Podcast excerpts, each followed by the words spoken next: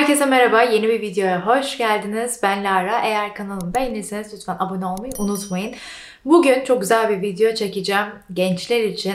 Kendini aslında başarısız hisseden, ona ihtiyacından dolayı olduğu yerde sıkışmış olan bir sürü işte okul, sosyal çevreyle ilgili zorluk yaşayan genç var ki birazcık bu videoyla böyle çok detaylı bir şekilde anlatmak istedim. Ben de onlardan bir tanesiydim bu arada. Çoğumuz da geçmişimizde böyle deneyimler yaşamıştık. O yüzden hepimiz için faydalı bir video olabileceğini düşünüyorum. İlk başta biraz akademik başarıdan bahsetmek istiyorum. Daha sonrasında sosyal başarıya doğru da birazcık gideceğim. Şimdi akademik başarı öyle bir hal aldı ki günümüzde öyle önemli ki sanki bizim değerimizden daha önemli. Özellikle ailelerde çocuklarını çok uç noktalara doğru itiyorlar başarılı olmaları konusunda ve e, aslında gençleri kendileri pahasına başarılı olmaya ittiğimizi fark etmiyoruz. Ne kadar canlarını acıtarak sistemin içinde var olmaları gerektiğini onlara e, öğrettiğimizi yeterince anladığımızı düşünmüyorum. E, bugün artık hepimiz aynı sistemin içerisinde benzer başarılar elde ederek kendimize özel özelliklerimizi unutur bir hal aldık. E, çünkü kişinin kendine özel özellikleri sistematik olan akademik e, başarıya uymayabiliyor. Dolayısıyla biz de bazı özelliklerimizin e, çok da önemli olmadığını, bazı yeteneklerimizin e, pek de kayda değer olmadığını düşünüp olabilecek, gelişebilecek yeteneklerimizi inanılmaz şekillerde köreltiyoruz ki norma, ki tipiye uyalım. Ve günün sonunda hepimiz aynı kişi olup sistemin bir robotu oluyoruz aslında. İlk olarak okul sistemini bir konuşalım. Şimdi sabah uyanıyorsun aşırı erken saatlerde okula gidiyorsun. Yaklaşık 8 tane dersin var. E, bu dersleri çok dikkatle dinlemen gerekiyor. iyice anlaman gerekiyor. Sürekli sınavlar ve test ediliyorsun. Bunun üzerine eve geliyorsun. Yaklaşık 2 saat kadar e, ödev yapman gerekiyor. Hatta daha fazla ödev veriliyor. E, bunların üzerine de e, pek fazla kendine bir vakit kalmıyor, enerjin kalmıyor. Sonra ee, üniversite önce liseye giriş sınavı var. Ona hazırlanman gerekiyor. Liseye giriş sınavı için fazladan derse gitmen gerekiyor. Dershaneye gitmen gerekiyor. Ekstradan çalışman gerekiyor. İlk başta bütün yoğunluk bununla başlıyor. Sonra liseye geçiyorsun. Lisede üniversite sınavı için hazırlık başlıyor. Üniversite sınavı için çok yoğun bir şekilde hazırlanman gerekiyor. Ee, bunun yanı sıra eğer yurt dışında mesela okumak istiyorsan o zaman e, sadece akademik başarın yetmiyor. Aynı zamanda sosyal olarak da yeterli olman gerekiyor. Sosyal sorumluluk projelerin içinde var oluyor olman gerekiyor. İşte çeşitli aktivitelerde bulunman gerekiyor. E, yardım derneklerin üyeleri olman gerekiyor gerekiyor da gerekiyor. Bir sürü farklı gereklilikler var ve aslında aşırı çok çalıştığımız ve sürekli kendimizi yeterli olduğumuzu kanıtlamaya çalıştığımız bir sistemin içindeyiz. Fakat bütün bunların arasında, bütün bu akademik başarının arasında biz kimiz?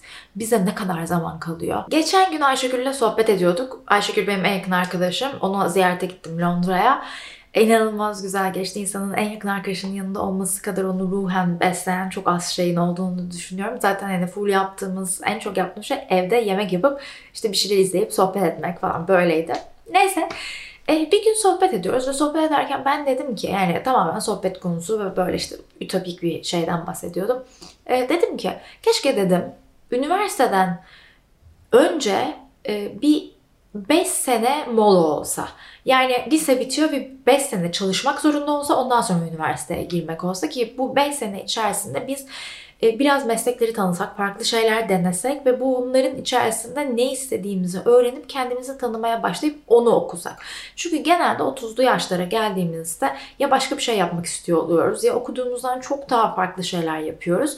E, o yüzden zaten çok az kişiyi tanıyorum kendi okuduğu şeyi yapan ya da okuduğu na pişman olmayan. Ve bir de hani öyle bir şey ki sadece bunun için de söylemedim. 18-25 yaşları arasında o kadar e, genç yaştayız ve o kadar içimiz kıpır kıpır ki aslında o dönemde biz tam olarak e, okumak için okumuyoruz. Ben hatırlıyorum üniversitedeyken hani okuyayım da bitsin diye okurdum. Ne bir okumayı yapardım ne bir şeyi hani ödev mi var? O zaman işte o kısmı böyle bir şekilde okuyayım, internetten araştırayım, yapayım gitsin gibi bir kafadaydım. Neyse biz Ayşegül'le bunu konuşuyorduk ve Ayşegül de işte hani bunun ne kadar imkansız bir şey olduğunu söylüyordu. Hani 5 sene sonra üniversiteyi okumamızın imkansız bir şey evet ama olmayacak bir şey değil. Çünkü eğitimin ortaya çıkışı bile zamanında imkansızdı ama günümüzde eğitim şart ve e, şu anda normal sistemimizin bir parçası oldu. Ne hoşuma gidiyor mesela üniversitede ilk iki sene undecided yani karar vermemiş e, bölümünü seçmemiş şekilde okuyorsun.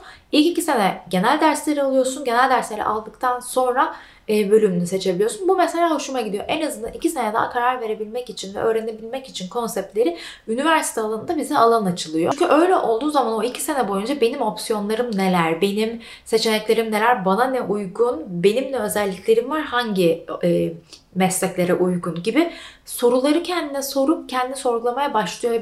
Ben hatırlıyorum lisede bölüm seçerken yani ne bölümün ne içerdiğinden emin değildim. Ve diyordum ki niye kimse beni bölümler bunlar, bölümlerin özellikle şunlar, şunu okursan şunlara olursun diye bilgilendirmedi.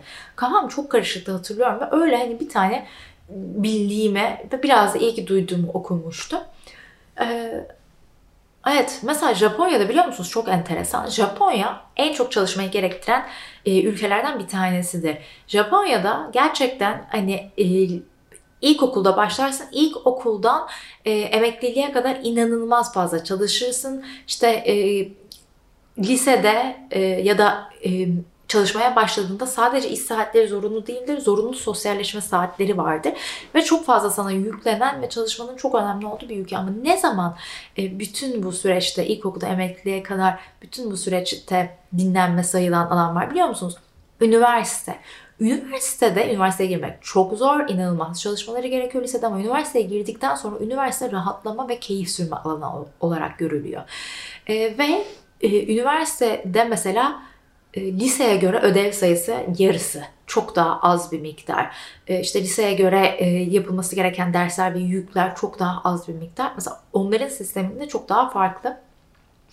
E, dünyada da aslında nasıl ortaya çıkmış eğitim sistemi kısacası ondan da bahsedeyim. Çok eski zamanlar için ben okuduklarım böyle yer ve şey olarak isim olarak tam hatırlamıyorum. İşte bilmem ne imparatorçisi diye hatırlamıyorum ama e, ilk başta bu fabrika sisteminde fabrikada bir sürü işçiler vardır ya e, bu fabrika sisteminin devam edebilmesi ve kimsenin isyan etmemesi e, ve burjuvanın burjuva kalabilmesi ve üst imparatorlukların kimse halk onlara isyan etmeden devam edebilmesi için bir sistem geliştirmeye karar veriyorlar. Bir kişi bunun önerisini yapıyor ve bunu deniyorlar. E, bu sistemde öyle bir sistem olsun ki diyorlar fabrika işçilerini fabrikaya hazırlayalım. Yani fabrika öncesi eğitim gibi başlıyor. Ne koyuyorlar? Fabrikada ne var? Zil var. Zil koyalım diyorlar. Zil sistemi insanların beynine işlesin ki fabrikada o zilde başlayacaklarını, o zilde duracaklarını bilsinler. Sonra mesela hata sistemi. E, kırmızıyla daha sonra kırmızı kalem çıktıkça mesela kırmızıyla hataların böyle çiziliyor, altı çiziliyor. Hata yaparsan o e, gidemez silinemez. Hata yapmaman gerekiyor. Sistemde ne yapılıyor? Sürekli yetersizliklerin, başarısızlıkların senin üzerine böyle e, anlatılıyor ki sen fabrikada odaklı ve düzgün bir şekilde çalış. Kendini yetersiz hisset, kendini değersiz hisset ki e, o isyan edecek ve e, koşulları değiştirebilecek cesareti kendine bulama. Aslında mesela sonra başka ülkelerde bunu görüyorlar, adapte etmeye başlıyorlar ve bütün günümüzdeki eğitim sisteminin temelleri böyle atılıyor. Şimdi o zaman da bu imkansız bir şeydi. Ama bugün eğitim sisteminin geldiği hal bambaşka bir boyut ve tabii ki de çok çok değerli bir boyut. Önce üçüncü derece okumak diye bir şey yoktu. Yani e, üniversite bittikten sonra özellikle hani tekrardan bir okul okumuyordum. Şu bugün yüksek lisans var, doktora var. Ve okuyanlar arasında bile hep e, zaten kadınlar sadece okumak e, çok nadir kadınlar gönderiliyordu okula. Gönderilseler dahi orası koca bulmak için bir alan olarak görülüyordu. Ama e, çok az kadın işte e, eski zamanlarda çok az doktora yapıyorlardı vesaire. Bugün günümüzde doktora yapan kadın sayısı dünyada doktora yapan erkek sayısından daha fazla. Sonuç olarak demeye çalıştığım şey iki tane e, madde. Şunun hep farkında olmamız gerekiyor. Evet artık bilgi çağındayız ve eğitim şart ve eğitimle beraber kendimizi çok ileri seviyelere geliştirebiliriz ve geliştirmemiz de gerekiyor. Fakat bir yandan da bizler dünyanın ve büyük sistemlerin fabrika işçileriyiz ve yetersiz ve değersiz olduğumuzu hatırlamak için sürekli işleniyoruz ki sistemler dönsün. Biz bir şekilde hep yetersiz olduğumuzu hatırlayacağız ki e, daha iyisini yapmaya çalışacağız. Güzellik olarak bile hep yetersizliğimizi hissedeceğiz ki hep bir şeyler alacağız. İşte kıyafet olarak hep yetersiz daha fazlasını alacağız. İşte yemekler sürekli gözümüze e, bir şekilde sokuluyor. E, sonra diyet yapmak, ince kadınlar diyet yapmaya çalışıyoruz ve sonra hastalıklar ortaya çıkıyor.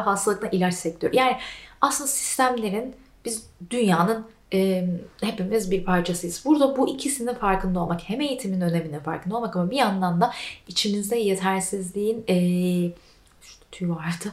E, yetersizliğin işlendiğini de hatırlamamız gerekiyor. Geçenlerde bir tane öğretmenin TED Talk'unu izliyordum.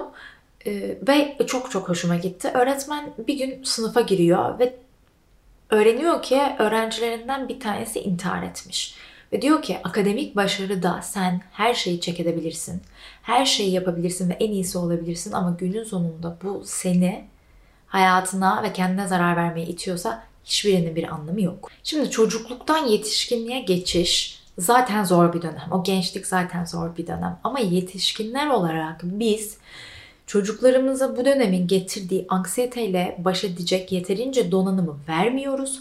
Vermediğimiz gibi onları bu alan daha iyisini yapmaya, daha iyi performans göstermeye itiyoruz ve hiç fark etmeden aslında onların bir şekilde çaresiz kalmasına ve çıkış yolu aramasına aracı oluyoruz. O yüzden yetişkinler olarak bizde de çok önemli bir sorumluluk var. Önemli bir pay var. Çocuklarımızı stresle başa çıkabilecek donanıma getirmek, onları stresle başa çıkabilmeleri durumlarında yanlarında olmak ve e, onların iyilikleri pahasına onları sürekli daha fazla akademik başarıyı itmeyi bırakmak. İyilikleri gerçekten iyilikleri, akademik başarının olması onun iyiliği anlamına gelmeyebilir. Gerçekten iyiliklerini istiyorsak kendimizi ve kendi zihin yapımızı değiştireceğiz ve geliştireceğiz ki karşımızda bir genç e, zorlandığında onu görüp tanıyabilelim ve harekete geçebilelim. Anksiyeteden kaçmayı istemek çok normal. Bu bahsettiğim öğretmenin TED Talk'unda Mark Dewar galiba adamın adı. Aşağı linkini bakıp bulmaya çalışırım.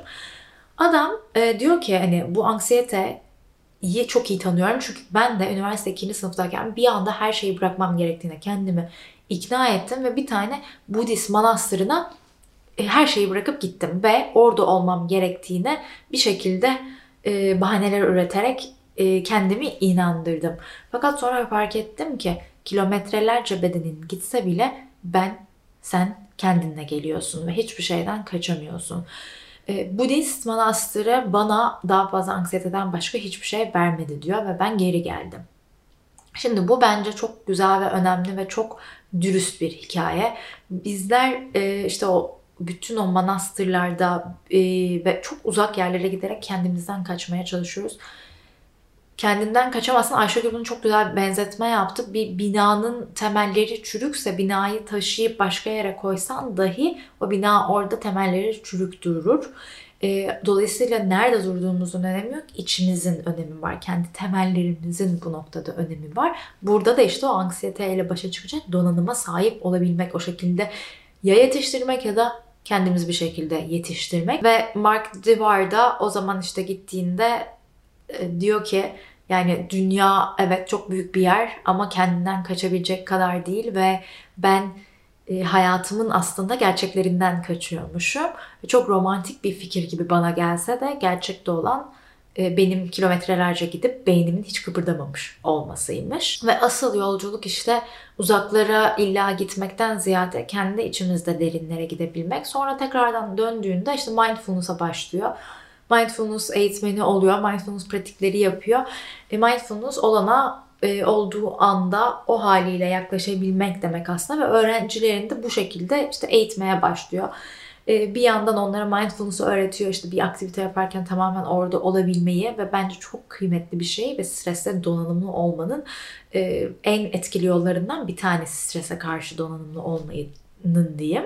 Ve diyor ki bir öğretmen olarak benim amacım sadece e, onlara bir şeyleri öğretmek değil, hayatlarının yaşamaya değer olduğunu onlara anlatmak. Bizim bir tane profesörümüz vardı, Kristen Lee. Kadın e, bizim okulda davranış bilimleri uzmanı ve e, Aynı zamanda çok ünlü bir yazar. Hatta derste kitabını okutmuştu Reset diye. Çok güzel bir kitaptı. Stresle e, başa çıkmayı öğretiyor. E, o kadının bazı şeyleri beni çok rahatlatırdı. Hep, hep derdi ki bir üniversite profesörünün bu şekilde bunu aktarması bana çok iyi gelirdi. Üniversitede kampüste yürüyorum diyor. İşte etrafta öğrencileri görüyorum. Ee, bir şeyler çimenlikte yatıyorlar, ders çalışıyorlar, işte kütüphanede saatler harcıyorlar. Sürekli herkesin kaşları çatık, sürekli herkes stresli, sürekli herkes koşuşturmaca halinde. Kimsenin yüzünde gerçekten e, rahatlığı ve keyfi göremiyorum ve çok üzülüyorum derdi. E, dersler sizin hayatınızı çalacak kadar önemli değil diyordu ve bunu bir profesörden gelmesi benim çok hoşuma gidiyordu ve ben o derste en başarılı oldum biliyor musunuz? Diğer derslere göre. Çünkü o kadının o yaklaşımıyla ben rahatladıkça daha çok okudum, öğrendim, daha iyi performans gösterdim ee, ve hep onu e, vurgulamaya çalışırdı. Okey hani stres hayatımızın bir parçası ama senin yaşamını yaşamaya değer kılman gerekiyor. Asıl görevin de o. O yüzden işte hani stresi e, nasıl yaşayacağımızı anlamamız ve stresin bizden büyük değil bizim stresten büyük olduğumuzu anlayabilmemiz çok önemli. Çünkü o zaman ancak yaşamın içerisinde sadece nefes almakla kalmayız. Aynı zamanda yaşamaya da başlarız. Ve stres aslında çok güçlü bir silah e, fakat ortada bırakıldığında çok tehlikeli. O yüzden ortada bırakılma değil, kontrol altında olması gerekiyor. Hepimiz biliyoruz ki stres hepimizin hayatları için çok önemli. Stres olduğu sürece biz yaşayabiliyoruz ve fonksiyonlamamız, ilerlememiz için de çok gerekli. Fakat e, on, onu yönetebilmemiz ve onunla ilişkimizin e, nerede olduğunu bilmemiz gerekiyor. Yani aslında bir noktada stres en yakın arkadaşın mı?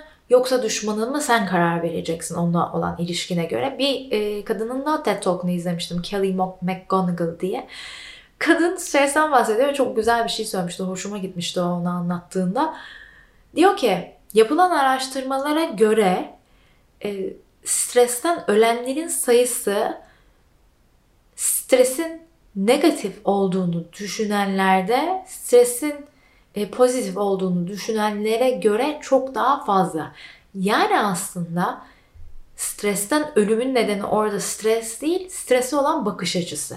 Yani bizim stresi olan bakış açımız, stresi yorumlama şeklimiz bizim sağlığımızı dahi etkiliyor. Şimdi ben bu noktada gençlikten yetişkinliğe geçiş, o ara dönemede ergenlik ama şöyle de demek istiyorum. Hem ergenlik dönemi hem de yetişen yetişkinler dönemi. Ve stres konularını böyle bir bağlamak istiyorum. Bu noktada da biraz bahsetmek istediğim iki tane konu var. Hayal izleyiciler aslında sürekli insanların seni izliyor olduğunu ve etrafında hep bir izleyici grubu olduğunu düşünmek. Bu hayatımızın her döneminde olabilir bu arada ama gençlik döneminde çok daha fazladır bizim e, o sıradaki biyolojimizden dolayı, beynimizden, e, hormonlarımızdan dolayı ve e, biz o dönemde kendimiz hakkında maksimum seviyede düşünürüz ve başkalarıyla bizim düşüncemizi tam olarak ayırt edemediğimiz için biz kendimiz hakkında hep düşündüğümüz için başkaları da hep bizim hakkında düşünüyor zannederiz. Dolayısıyla bir hata yaptığımızda mesela sanki o hiçbir zaman unutulmayacak zannederiz. Sanki insanlar yıllar boyunca onu konuşacaklar ya da herkes seni konuşuyor. Herkes bir şekilde seni izliyor ve senin hakkında konuşuyor diye düşünürsün. Oysa ki diğer gençler de etrafında bulunan diğer gençler de aynı şeyi senin için düşünüyor olurlar. Hayal izleyiciler. Hepimizin hayal izleyicileri o dönemde en fazladır.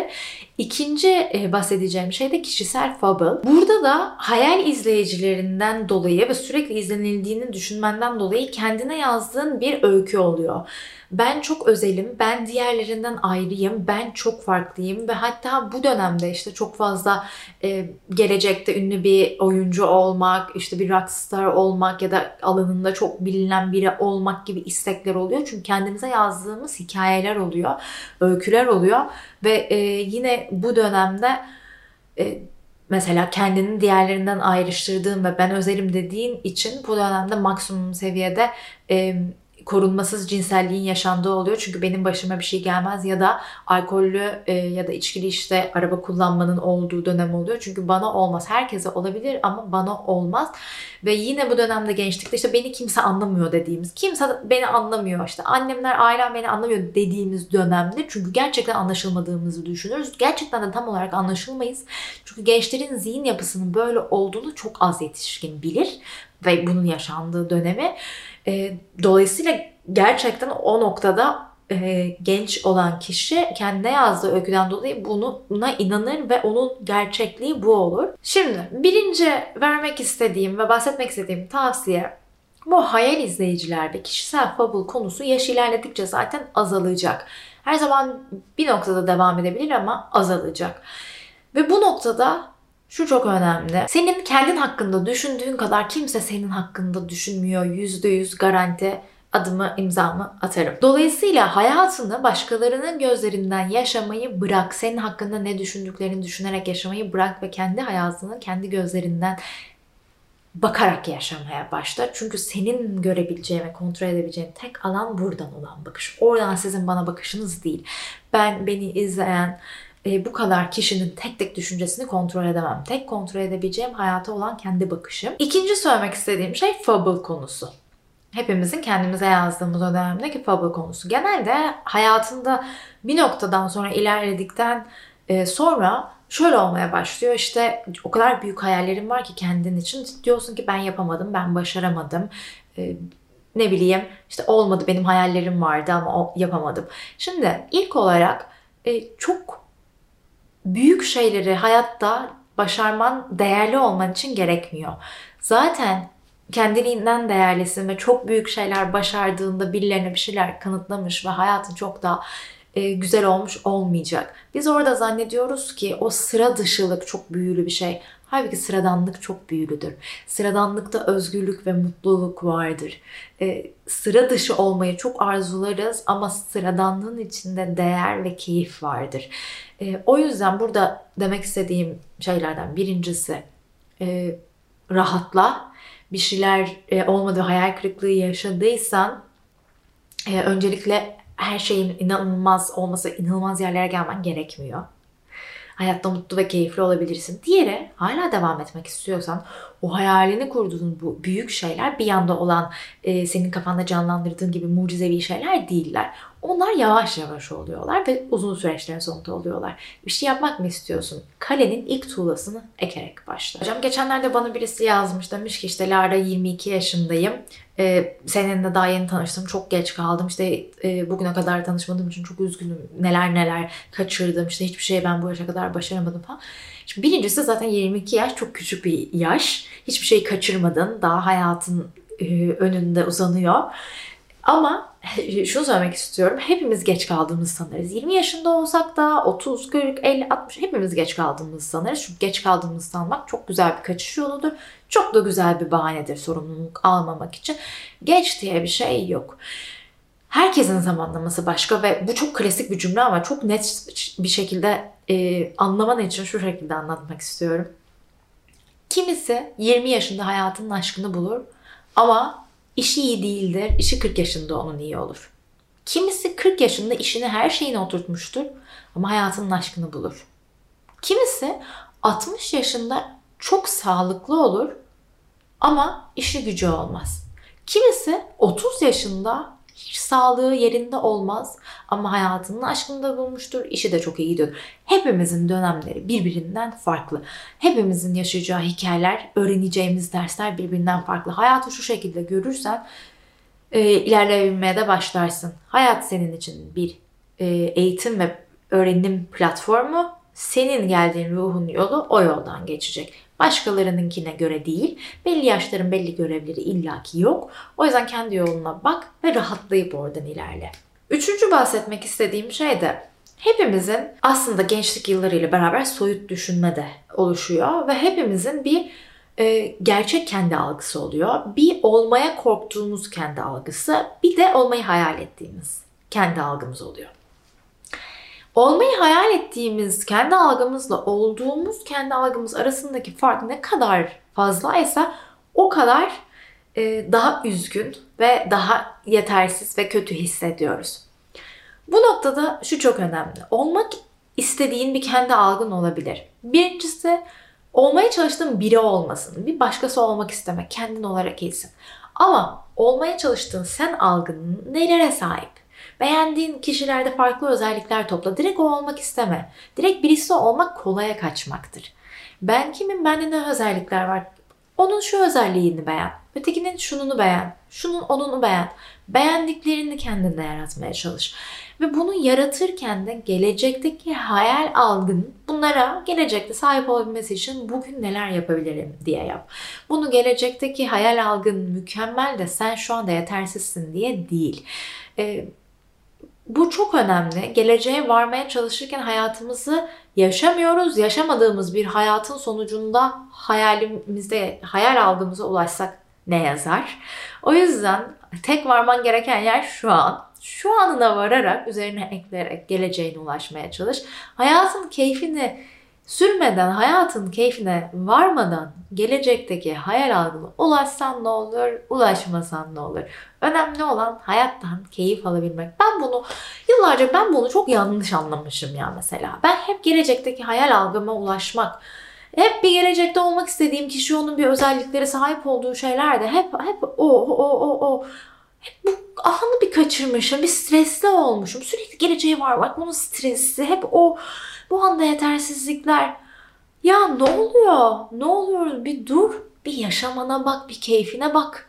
Bir oraya varmaya çalış, gene yaptıklarını yap. Ama yaparken ki zihin yapını ve bakış açını değiştir. Keyif alarak git. Yavaş yavaş git. Zaten bir yere varmanın en hızlı yolu yavaş gitmektir.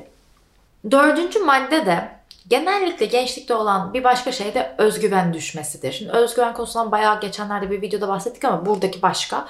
Özgüveninin en yüksek olduğu zamanlar daha böyle çocukluk dönemidir en yüksektir. Sonra gençliğe doğru asıl o gençlik döneminde 14-17 e, yaşlarında özgüvenin çok fazla düşer ergenlik döneminde. Sonra tekrardan 20'lere doğru normale oturur ve normal bir seviyede ilerler. Bunun da belli başlı nedenleri vardır. E, mesela şimdi ergenlik döneminde özgüvenini en çok bağladığın şeylerden bir tanesi dış görünüştür. E, her dönem başka şeylere özgüven bağlayarız genelde. Ve e, ergenlikte bu dış görünüştür. Şimdi ama ergenlikte bizim yapımız gereği en garip e, süreçten geçtiğimiz zaman sivilcelerimiz çıkar, tüylerimiz çıkmaya başlar, dış görünüşümüz değişmeye başlar. O yüzden en önem verdiğin şey görünüşken görünüş konusundaki algında bir zıtlık yaşarsın. Buna bağlı olarak da özgüvenin düşer. İkincisi aileyle e, ergenlikte çok zıt düşersin. Daha agresif olursun. Kimse beni anlamıyor diye düşünürsün. Ve ailenle daha zıt düşersin. Şimdi aile dediğin şey aslında senin özgüvenin ve senin destek sistemindir. E, o agresiflik olunca destek sistemi hissedemezsin. Özgüven iyice düşer. Sonra yavaş yavaş 20'lere doğru agresiflik azalmaya başlamasıyla birlikte aileyle ilişkilerinde biraz daha değişmeye başladığında o... E, ailenin getirdiği destek sana özgüven de sağlamaya başlar. Kısacası demeye çalıştığım şey e, hani bu dönemde ikisi arasında bir zıtlık var. Yani özgüveninin bu dönemde düşük olmasının tek sorumlusu sen değilsin. Zaten e, bütün genel verilere göre bu dönemde özgüven düşüyor. Bunun da bu şekilde belli nedenleri var. O yüzden kendini suçlama ve benim özgüvenim çok düşük diye de kendini çok hırpalama. Beşinci söylemek istediğim şey de hata yapmaktan korkma. Geçen gün bir takipçim de bana yazmış çok hoşuma gitti. Olay bence hata yapmamaktan korkmak değil. E, hata yapmaktan korkmana rağmen gene de yapmak diye katılıyorum doğru. E, ama sonuçta hata yap. Hata yapmak gençliğin altın taşıdır. Hata yapmak hayatın altın taşıdır. Ve yaptığın her hata senin için çok güzel bir maaştır. Çünkü geleceğine yaptığın bir yatırımdır. E, hata yap çünkü hayat bir öğrenme platformu. Hata yapmadan hayatı öğrenemezsin. Hata yapacaksın gibi test gibi düşün. Testi çözerken ne oluyor? İki soruyu yanlış yapıyorsun. Yanlış yaptığın için doğrusunu söyleyince öğretmen öğreniyorsun onu. Aynı şekilde hata yaptığında sonra doğrusunu öğreniyorsun. Hayat zaten bir eğitim platformu gibi. O yüzden hataların olsun. Kimse senin hatalarını, senin onları düşündüğün kadar düşünmüyor. Kimsenin de o kadar umurunda değil. Senin hataların özellikle lisede yaptığın hatalarda hayat boyu senin peşinden e, kovalayacak hiç kimse unutmadığı hatalar değil. O yüzden rahatla, hata yapmaktan korkma. İnsanlar bunu unutacaklar. Kimse sallamayacak yani rahat. Yani bir düş, kalk, hata yap, tekrar düş, kalk, doğru yap. Ya bir oh, bir rahatla. Altıncı söylemek istediğim şey okul sana otomatik düşünmeyi öğretecek. Okulla beraber çok sistematik düşüneceksin. Bir şeyleri öğreneceksin. Ama bunun yanı sıra yaratıcılığını beslemeyi unutma. Yaratıcılık seni hayatta ilerletecek olan şey. Yaratıcılık hayatta sorunlar olduğunda çözümleri sana getirtmeyi öğretecek.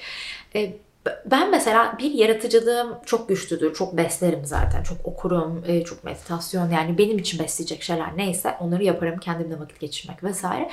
Ama aynı zamanda her zaman her şeyin bir çözümü olduğuna inanırım. Hiçbir zaman sıkışıp kalmam. E, sıkışıp kalırsam ben birkaç gün sıkışıp kaldım derim salarım sonra tekrar bulacağımı bilirim ama. Aşırı dünya basiti bir örneği vereceğim size şimdi. Geçen gün işte Ayşegül'deyken bir ayakkabı var. Ayakkabıya ayağım girmiyor. E, böyle küçük ve e, biraz küçük biraz da şey böyle sıkışık yani ve ayağım oraya asla girmiyor. Ne yandan giriyor ne önden giriyor. Tıkıyorum tıkıyorum. Parmağımı da arkasına sokuyorum hani çekecek gibi ama parmağım çok zaten küçük ayakkabı bir de parmağım girince hiç girmiyor. Dedim ki Ayşe böyle çekecek var mı? Yok. Ne yapacağız? Giremiyorum ayakkabıya. Dedim ki bunun bir yolu vardır ya. İlla ki vardır. Ben bu ayakkabıyı bu evde bir şey çekecek gibi kullanamaz mıyım dedim. Bakındım bakındım bakındım. Ha ne aklıma geldi? Kaşık vardı. Kaşığın arkası şöyle inceliyordu.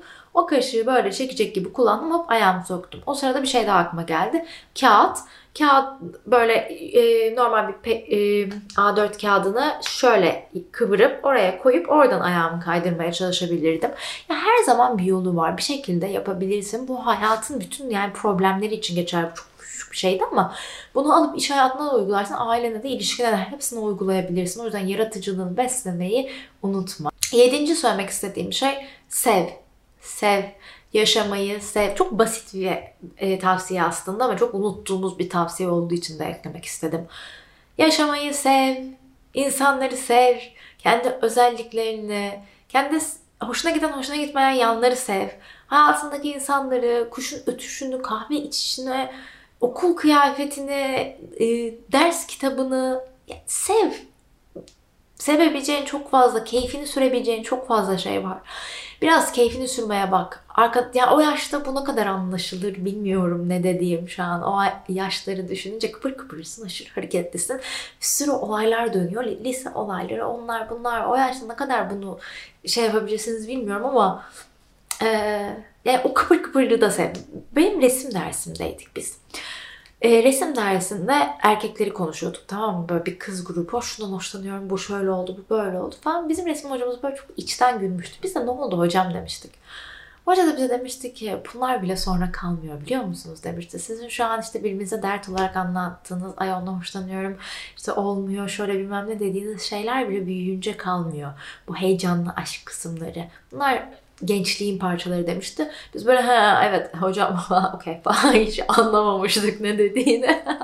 Ama şu an o kadar iyi anlayabiliyorum ki o kadının o gün ne dediğini. O yüzden onu bile sev yani o kıpırtılarında, heyecanlarında hoşlanmışsın, hoşlanmamış, o onu demiş, bunu demiş, o olmuş falan. Onlar bile güzel. Sekizinci madde.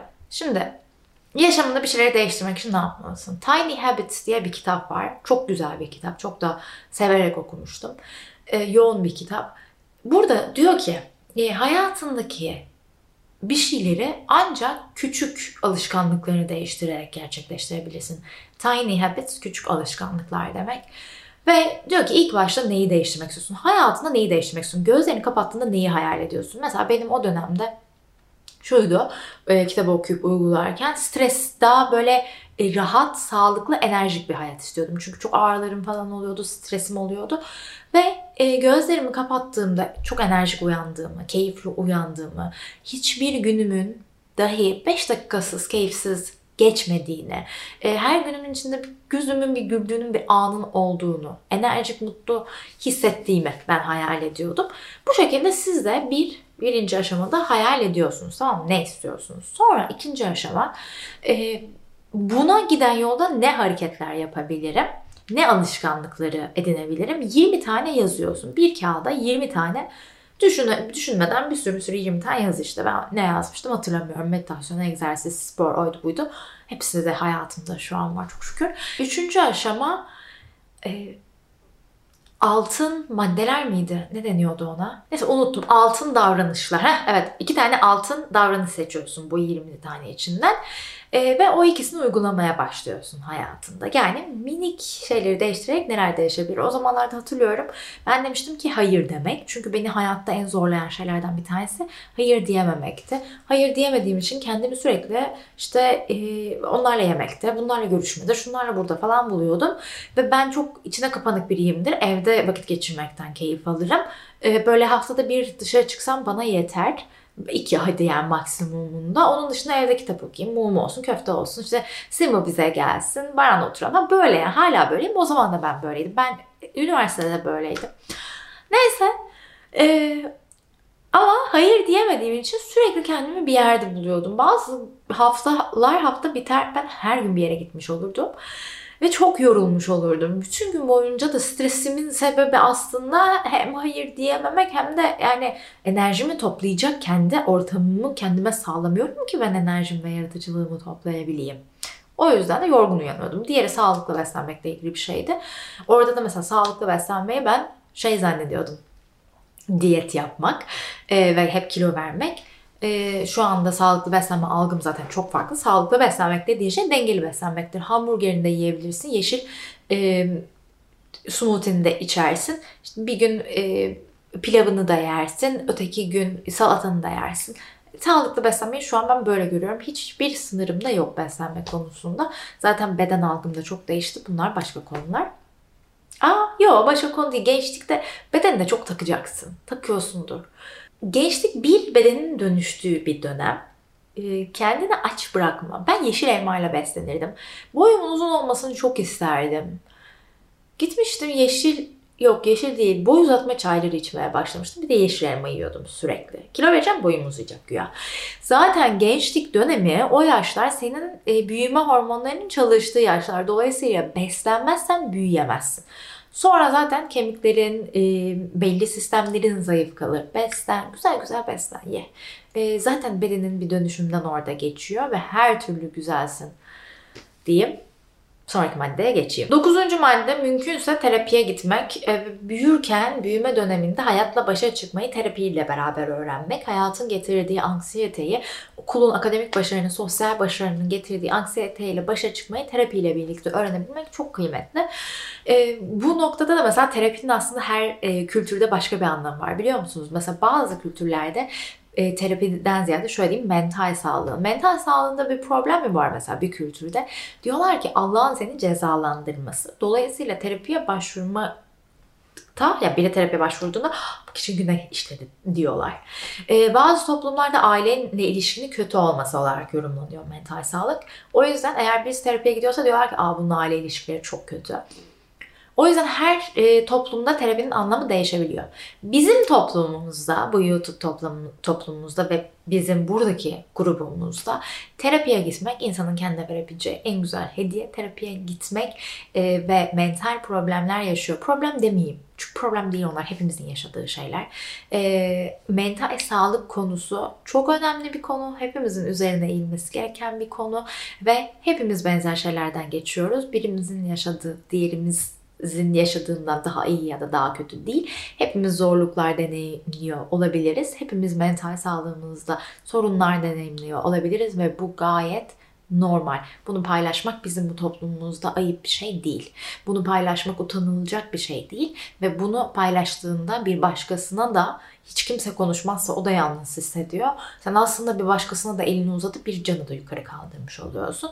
O yüzden burası terapinin altın görüldüğü bir platform. 10. bahsetmek istediğim madde çok zorlandığınızda, aşırı streslendiğinizde bu dönemde ya sosyal ortamlarda ya da işte akademik başarı ile ilgili çok zorlandığınız zamanlarda e, bir elinizi göğsünüze koyun, bir elinizi alt karnınıza koyun ve sadece böyle bir iki dakika gözlerinizi kapatın ve nefesinizi fark etmeye çalışın. O ana kendinizi getirmeye çalışın. Nefesim nereden giriyor? Burnumdan mı, ağzımdan mı? Nefesi en çok nerede hissediyorum? Boğazımda mı, göğsümde mi, karnımda mı? Sadece Sadece nefesini fark etmeye çalış. Bir anlık. Ve bir nefesinde dinle. Bütün hayatının yoğunluğu, stresi içinde bir an mola ver. Bir dakikalık kendine molalar ver. 11. bahsetmek istediğim şey egzersiz yapmak. Şimdi egzersiz yapmak neden önemli? E, bu böyle zayıflayayım vesaire diye bir egzersiz yapmak değil, bedeni hareket ettirmek ve sağlık için egzersiz yapmak. Şimdi özellikle kardiyo gibi egzersizlerde şunun pratiğini yapıyorsun, yapabilirsin. Beden çok hareket ediyor, aktif fakat zihnini bir şeye odaklayabilirsin. Diyelim ki beden hareket ediyor, zihnine böyle o e, yerin etrafındaki ağaca odaklıyorsun. Orada aslında zihnin seni şunu öğreniyor. Beden çok aktifken zihin bir odakta kalıyor ve sakin. Sonra gün içerisinde çok yoğun olduğunda derslerin var, dershaneye gideceksin, sınav var, okul var. Hoca onu diyor, annen onu diyor, kardeşin bir yerden bir şey diyor falan. Bir yandan ona hoşlanıyordun, öbürü bir şey dedi falan. Ee, bütün bu koşuşturmacaların arasında zihnin odaklanman gereken şey o anda odaklanmayı öğrenmeye başlıyor. O yüzden bedenin aktifken zihin öğreniyor.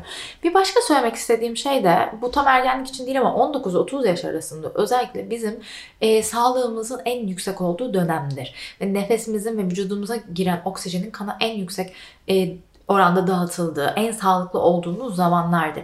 Fakat aynı zamanda yapılan araştırmalara göre de bu dönem gençlerin en sağlıksız olduğu dönem. Şimdi aslında en çok enerjimizin yüksek olması gereken, en çok böyle aktif olmamız gereken dönem fakat çok düşük hissediyoruz. Çünkü biz bu sağlığı e, umursamıyoruz. Bu sağlığı e, heba ediyoruz. Diyoruz ki işte gencim nasıl olsa diyoruz içki içiyoruz. Gencim nasıl olsa diyoruz sigara içiyoruz. Sigaranın yanında şimdi artık yeni içilen şey vape'ler. Şimdi vape içiyorsun. İşte e, ya sağlıklı beslenmesem de olur diyorsun. Cipsini yiyorsun orada onu yiyorsun. Aslında bütün bunlar zaten senin enerjiksiz mi denir? Enerjisiz, düşük enerjini hissetmeni sağlayacak olan şeyler. Dolayısıyla bu dönemde aslında maksimum halde olmamıza rağmen bitik, yorgun hissediyoruz. 12. söylemek istediğim şey başarısızlıklarına değer ver. Başarısızlıklarını değerli say. Jack Ma Ali Baba'nın kurucusu, dünyanın en zengin adamlarından bir tanesi. Üniversite sınavına 3 kez girmiş. Harvard'a 10 kez başvurup reddedilmiş ve Kentucky'ye başvurmuş. KFC'de işe başvuruyor. 24 kişi başvuruyorlar. 23'ü giriyor. Jack Ma giremiyor ve diyorlar ki burada çalışmaya yeterince nitelikli değilsin. Adam bugün Jack Ma. Dolayısıyla başarısızlıklarını değerli say.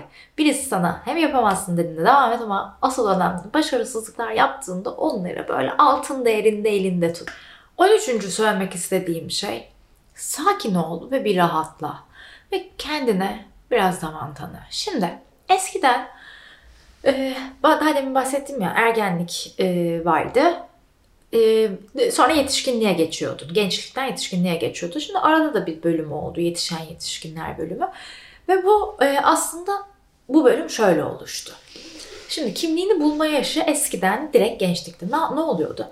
20 yaşına geldiğinde genel olarak e, evlenmiş olmayı...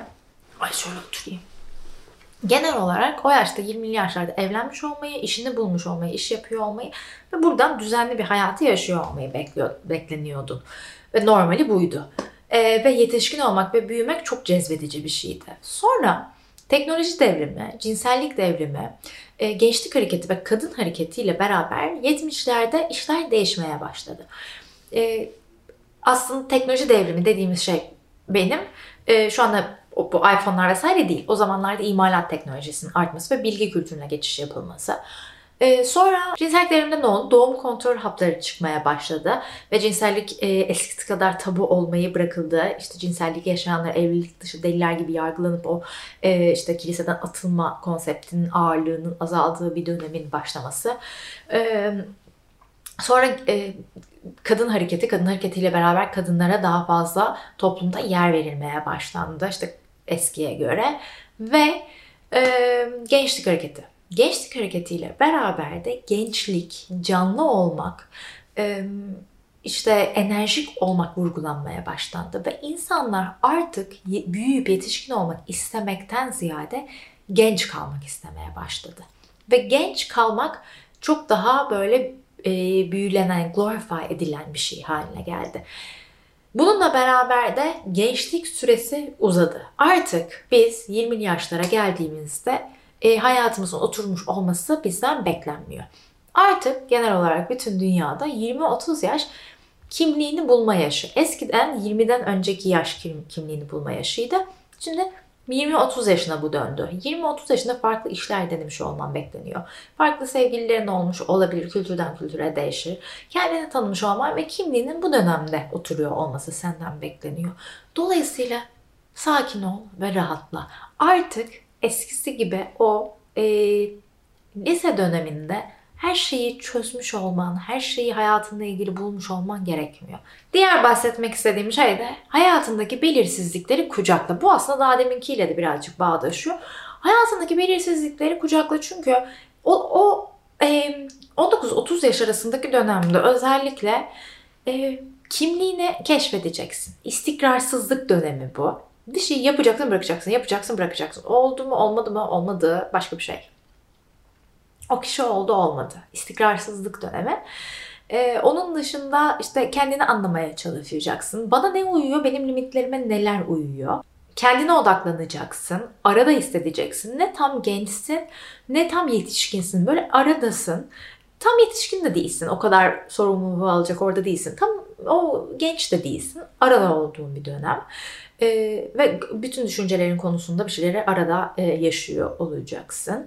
E, ihtimalleri değerlendirme dönemi bir sürü ihtimaller var.